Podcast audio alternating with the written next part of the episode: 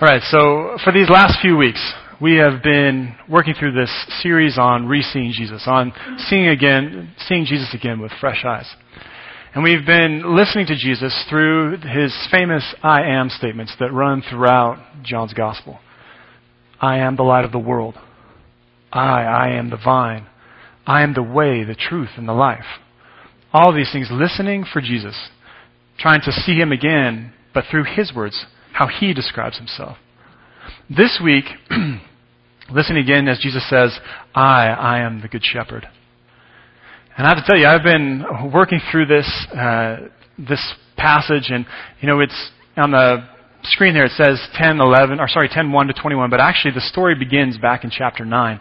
But listening and tracking the whole story all the way through, trying to understand what Jesus is saying when he tells the parable about a shepherd and a thief and a gatekeeper, and then says, I, I am the gate, and then says, I, I am the shepherd, the good shepherd. And I tell you, it's been challenging for me. It's been stretching me, and it's been good. I don't know, how many of you have studied this passage, Jesus, the good shepherd? How many of you have tried to kind of tra- trace it through from chapter 9 all the way to chapter 10, verse 21? Because they're all connected. It's actually one large story. I know it's, I don't know if you've read through it, but Jesus tells this parable, which when you read it, it's a little bit confusing altogether because at some places, you know, Jesus is talking anonymously about uh, a thief and a shepherd and a gatekeeper and sheep. And then at some points he says, I am the gate. And then at other points he says, I am the good shepherd. And trying to keep all those together and to understand who Jesus is through all of this.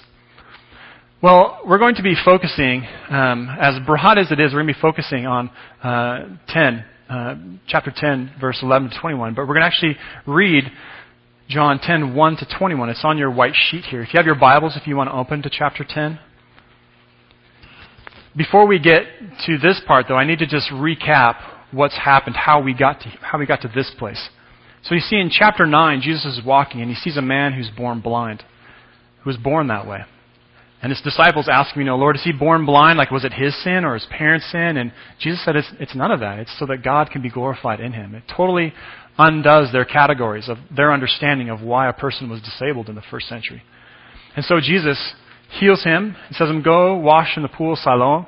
And he does that, and his neighbors begin to, to recognize him and say, hey, you were the guy who was blind, who was begging. This is strange.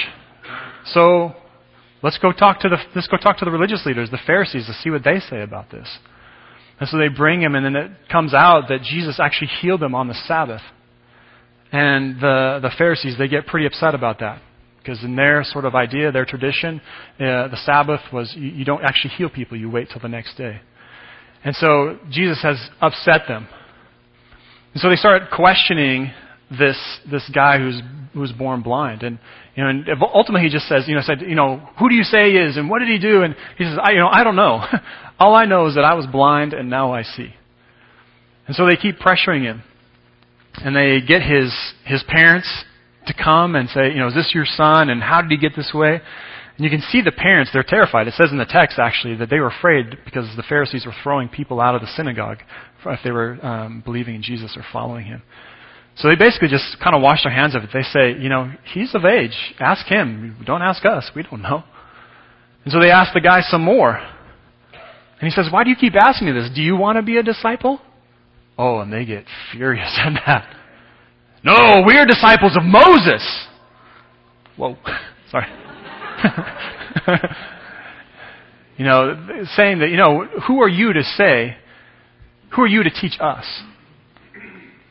You can just see how indignant they become at this, that he would suggest that they become disciples of Jesus. And so he's asking them, he says, You know, since the beginning of time, no one has ever done anything like this. No one has healed a man born blind. And, and you say you don't know where he comes from. It's a small detail in the text, but if you remember, well, you probably won't. But in John's gospel, there's a big debate even before this where they say, you know, we know Jesus is from Galilee, but the Messiah, we won't know where he's from. And here, this blind man is saying, in this particular context, we, you don't know where he's at, and he's able to do these amazing things. Doesn't that sound like the Messiah to you? Well, at this, they say, Who are you? I won't yell this time. Who are you to teach us? And so they throw him out of the synagogue. They banish him from the synagogue. And in that culture, it was sort of like saying, We cut you off from God. We cut you off. And they threw him out. Well, later, Jesus met up with them. He started asking me, Do you, are you interested in this Messiah? And he said, Yes, please. He says, I, I am he. I'm the one you're looking for. And the man, it says in the text, the man bowed down and worshipped him. Now, in the first century, the only person, if you were Jewish, the only person you worship is God. And yet he worships Jesus as God.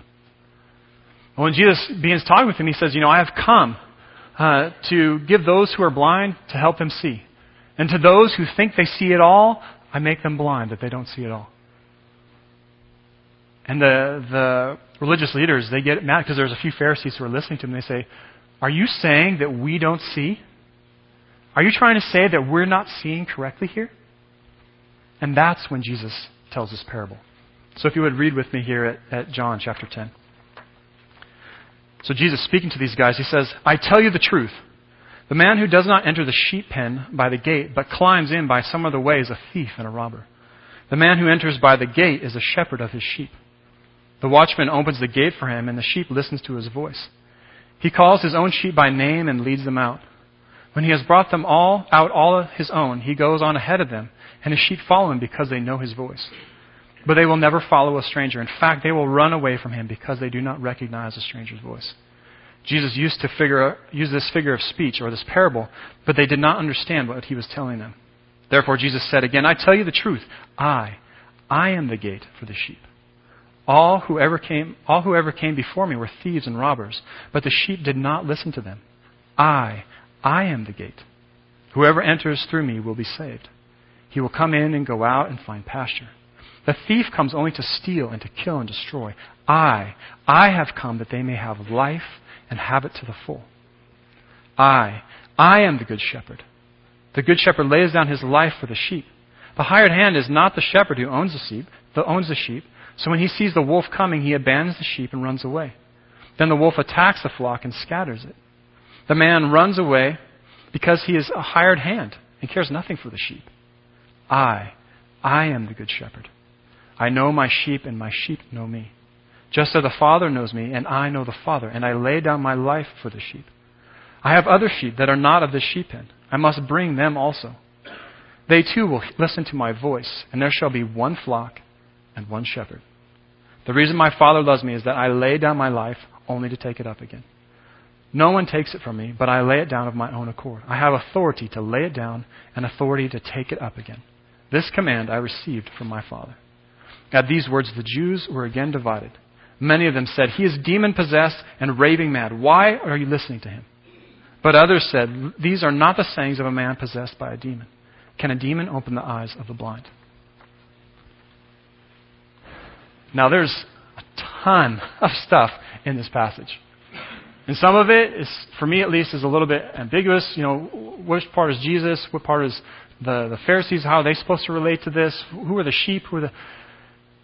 Anyways, it's this I drew this in my head for my notes. I just have this like kind of rat's nest of all these different things going around. But there is a part that is clear. I'm grateful for this. There is a part right at the end that is clear. And it's John uh, 10, verse 11 to 21, where Jesus says, I, I am the good shepherd. Now, the thing is, shepherd is a broad term. It's a broad term throughout the, throughout the Old Testament. I mean, there's many of you have heard, maybe some of you, your favorite psalm is, The Lord is my shepherd. I shall not want. He makes me to lie down in green pastures. He leads me beside still waters. This understanding that the Lord is our shepherd, our good shepherd. But there's also been this connection with shepherd, too, with king. I can't help but wonder, you know, as, as David was a shepherd before he became king, that king almost in some ways became synonymous with the people of Israel. People of God became flocks, our sheep and the kings were referred to as shepherd, the leaders. And it's interesting, I was um, uh, studying this, and a lot of the, the scholars and, and pastors you know, over the centuries, they've seen a lot of connection with this word that John says, or these things that Jesus says with, with Ezekiel 34. Can you guys read that? Sorry, that's kind of small. But this is from Ezekiel 34. It says, This is what the Lord, the sovereign Lord says Woe to you, shepherds of Israel, who only take care of yourselves. Should not shepherds take care of the flock? You eat the curds, clothe yourself with wool, and slaughter the choice animals, but you do not take care of the flock. And it goes on to say, but then there's this part where God says, Therefore, you shepherds, hear what the word of the Lord. This is what the sovereign Lord says I am against the shepherds and will hold them accountable for my flock. I will remove uh, them from tending the flock. Sorry, I'm reading the wrong part. I'll just read it from here. This is what the sovereign Lord says I myself will search for my sheep and look after them. As a shepherd looks after his scattered flock, and when he is with them, so will, look after, so will I look after my sheep. I will rescue them. And from all the places, there's like a vent right over that one word. As they will scattered on the day of clouds and darkness, I will bring them out from the nations and gather them from the countries. And I will bring them into their own land. The point of this is that even in the Old Testament, God speaking through his prophets, he would say that, or that the leaders were not actually taking care of the sheep. They weren't leading them well. So God says, I'm going to do it. I'm going to be their shepherd. I'm going to lead the people. And later on in Ezekiel, he makes this connection with a shepherd and a king from the house of David, the Messiah saying that through my Messiah, through this, through this representative from the house of David, I will shepherd my flock. And so when Jesus says, I, I am the good shepherd, I hear all of these things kind of swirling together. The Lord who is the good shepherd, but also the Messiah whom the Lord has appointed to lead his people. So when Jesus says, I am the good shepherd, I hear these things coming together, and that's sort of how we understand what he says when I, I am the shepherd. But Jesus doesn't stop there. He says also, too, that I am the good shepherd because I lay down my life for the sheep. It actually says this four times in these next 10, in these, this short little 10 verse passage. Four times Jesus says, and I lay down my life. And then he makes this comparison between the hired hand and the good shepherd. You know, the hired hand takes care of the sheep until things go wrong, and then he's gone. He runs away. And the wolf can come and scatter. Jesus says, I am the good shepherd. I give my life for the sheep. When it gets tough, I stick with them. I don't run. And I was thinking about this this week of how many of us have had hired hand experiences or bad shepherd experiences in our lives. In this story, that we talked about before about the blind man, his parents were sort of like that hired hand. When danger came for their son, they just said, "Well, sorry, we don't, you know, ask him. We don't we don't want any trouble." And they run and they abandon him. How many of you have had situations like that where someone that you were relying on, trusting, someone that you loved, abandons you? One of the one of those things, or one of those times in my life, was actually uh, my dad, my father. It's funny, I don't I usually refer to him as father, not my dad. Um, but um, he uh, he left when I was one. My mom and, and he got divorced when I was one. And by the time I was about ten, he moved to. I was we lived in Washington State. He moved to California, and I didn't hear from him again until I was in my twenties.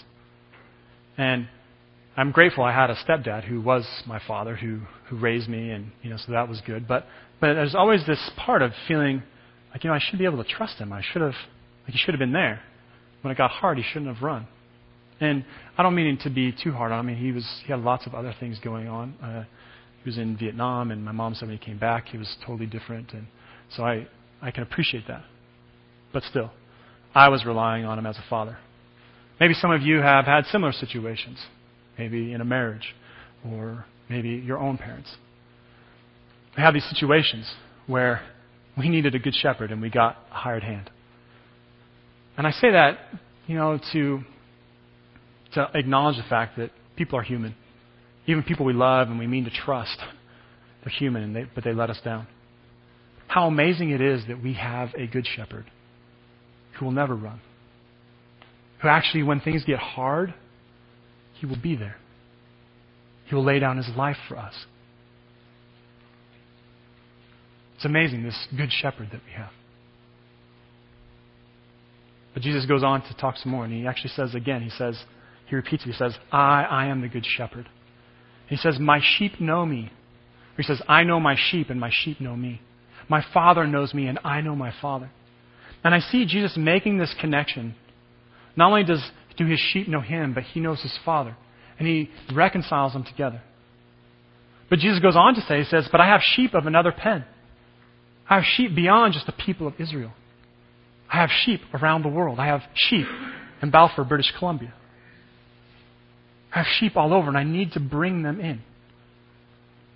In the Greek text, I think it's in English too, but he says basically, I need to do this. I need to gather my sheep.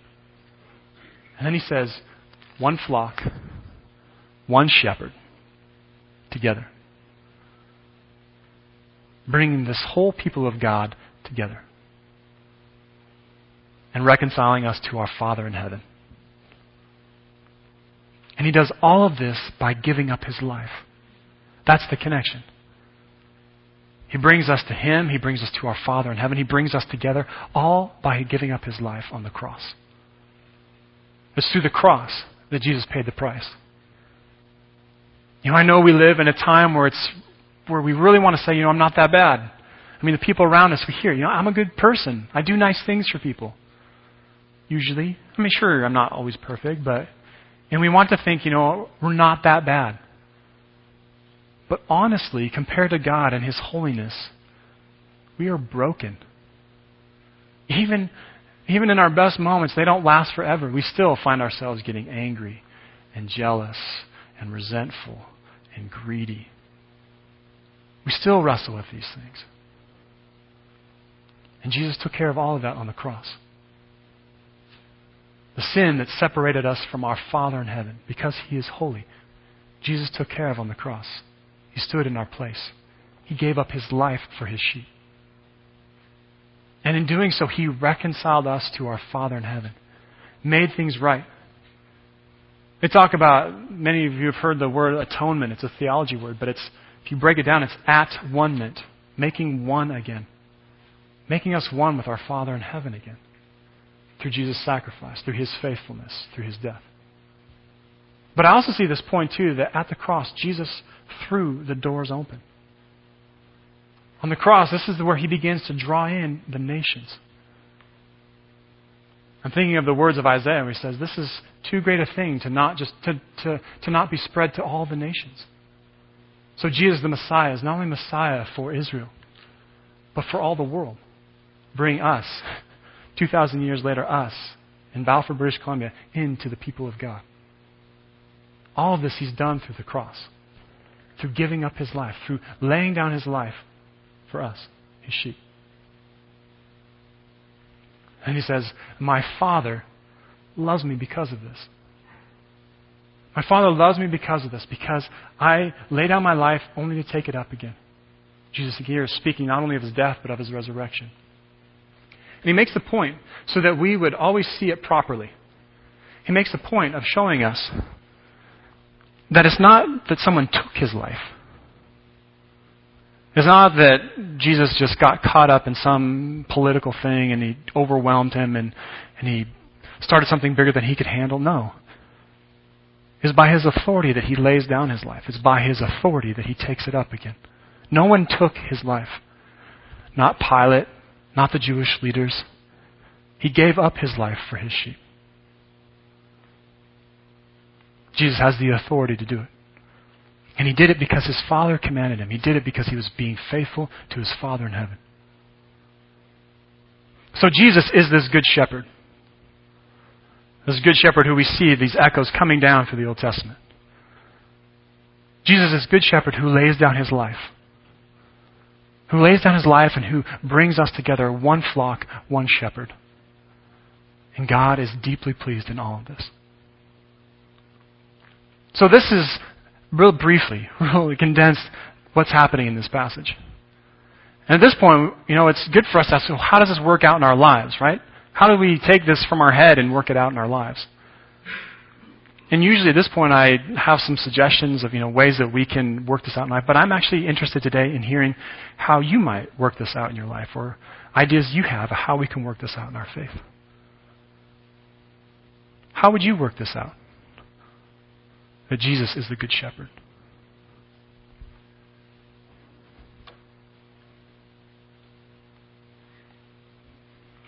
What does it mean for you when you hear that Jesus is the Good Shepherd? How do you work this out in your life? Yeah, Leslie.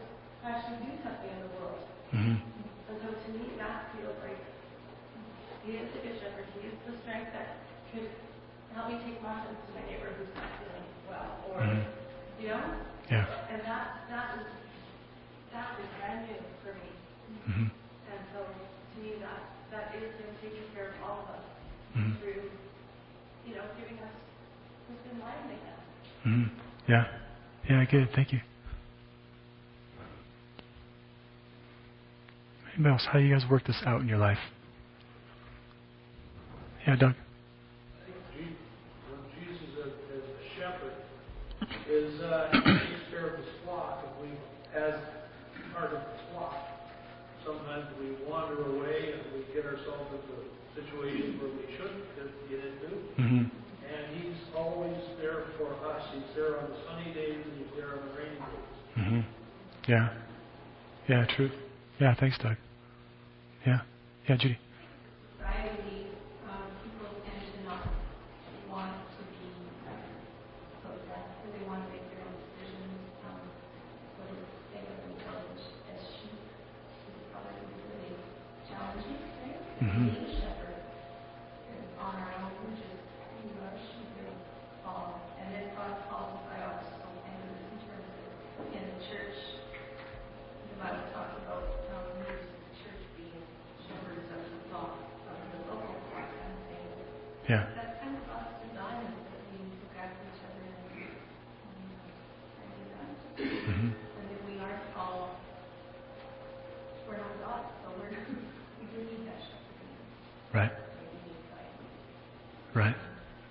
Yeah, and I think that's a great point, Judy. You know, like sheep.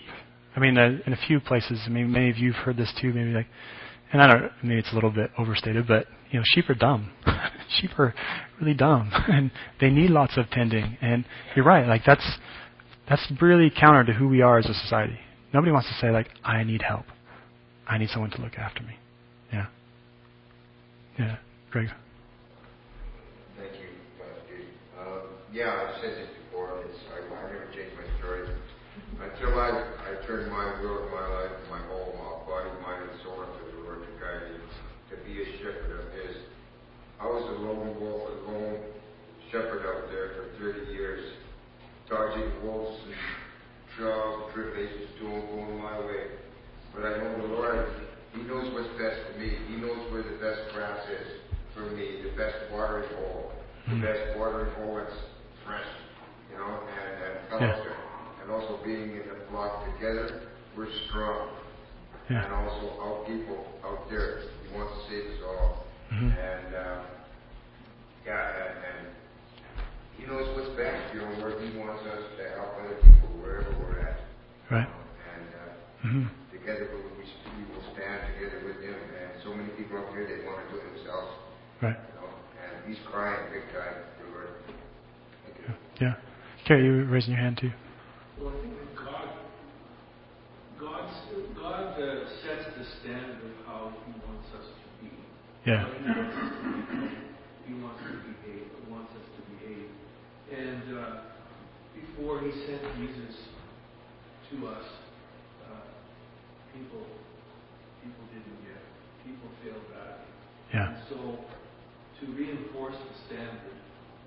Jesus to us to be our way, truth, and life. Yeah. yeah. Us. Yeah. And so what what uh, the Good Shepherd means to me is that Jesus is our standard. We should find anywhere. Right. We fail, but we should try. He's, he's what we're aspiring to. His, his way, truth, and life is what we should aspire to. Right. You know, as you were just talking, I just had this image or this thought. Hey, Rick, can you turn me down a little bit? I'm sorry to. But um, um, in the, the passage, it talks about, you know, the shepherd goes out and the sheep hears voice and they follow him. And, and I was thinking, uh, kind of along the lines of what you're saying, is how we don't have to have it all figured out. We just have to follow the shepherd. Like, just take the next step with him. Like you're saying, like, he's the way to live, and we keep following him. As you're saying that, just sort of the, the vision I have of, like, we, we don't have to, as sheep, we don't have to go and figure out where to go and where to find pasture. We just have to follow him. Yeah. Yeah, thanks, Gary. Jordan, what were you going to say?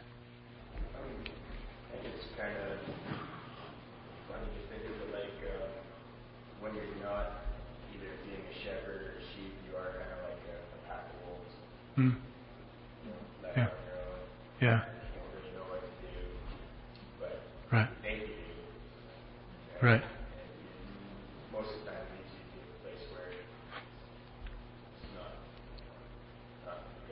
Right. You start acting a lot less like sheep and a lot more like wolf. Yeah. Oh, yeah.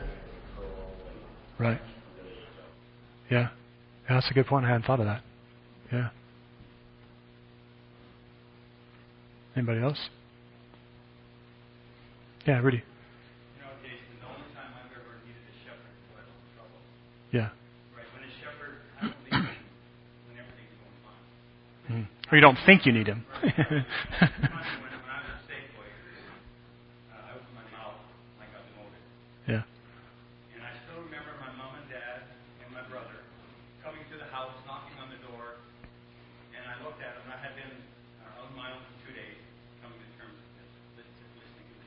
Mm.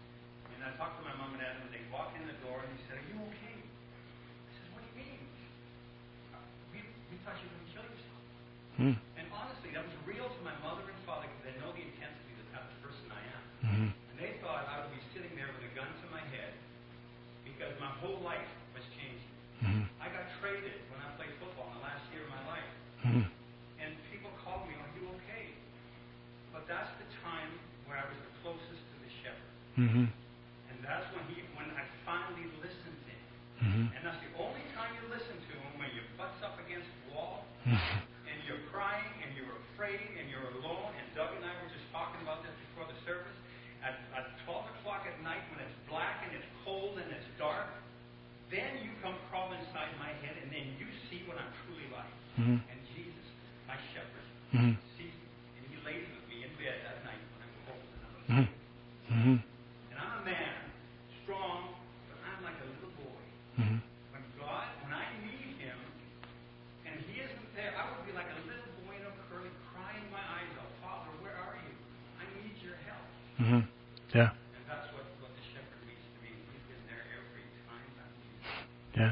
Yeah, he lays down his life. He doesn't run. Yeah. Yeah. Yeah, Gary. Yeah.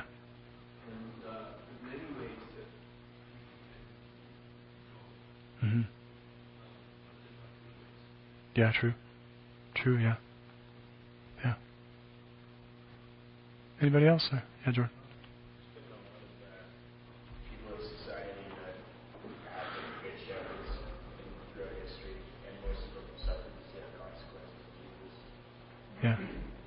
true? Yeah. Yeah. Right. True. True. So, Johnny? Yeah.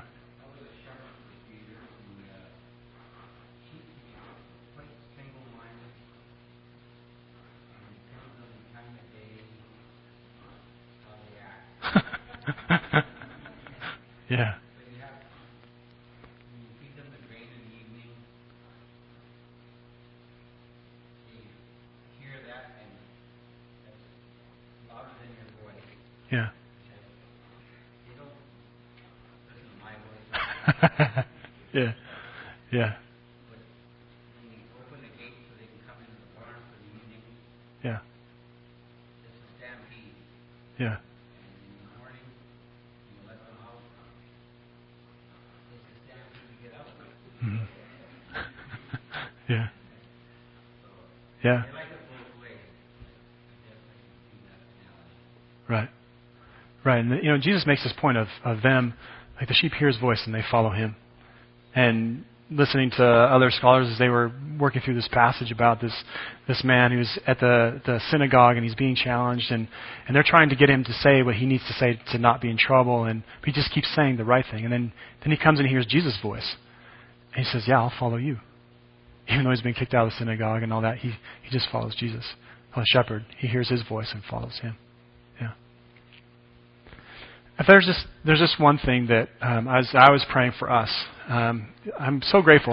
I love doing this. I love hearing from you, and like you saying, no, here's how we hear God calling us to follow or to work this out this week. I, I'm grateful, and I think it speaks to the the reality that that you are like the priesthood of all believers, that that God has gifted each of us, and I'm grateful for those of you who shared today, and many of you probably have things that are going on in your head that you'll probably talk about this week. I hope. But if there's one thing that I could just say, just to one thing to do this week, um, is to give thanks. Uh, especially if you're in a difficult situation, is to give thanks to Jesus. Give thanks that He is the Good Shepherd, that He doesn't run when things are difficult, that He stays with us, that He even, give he even gave up His life. Not that He uh, will give it up, but that He has given it up for us. And the other thing is this, is that because He's given up His life, that we have new life in Him. We have forgiveness. We can be right with God. I know we totally take that for granted in, in the church and in our world today, but but Jesus has done this, and so I just a, one thing for us to do this week is to give thanks. Let me pray for us, uh, and then we'll uh, praise God some more.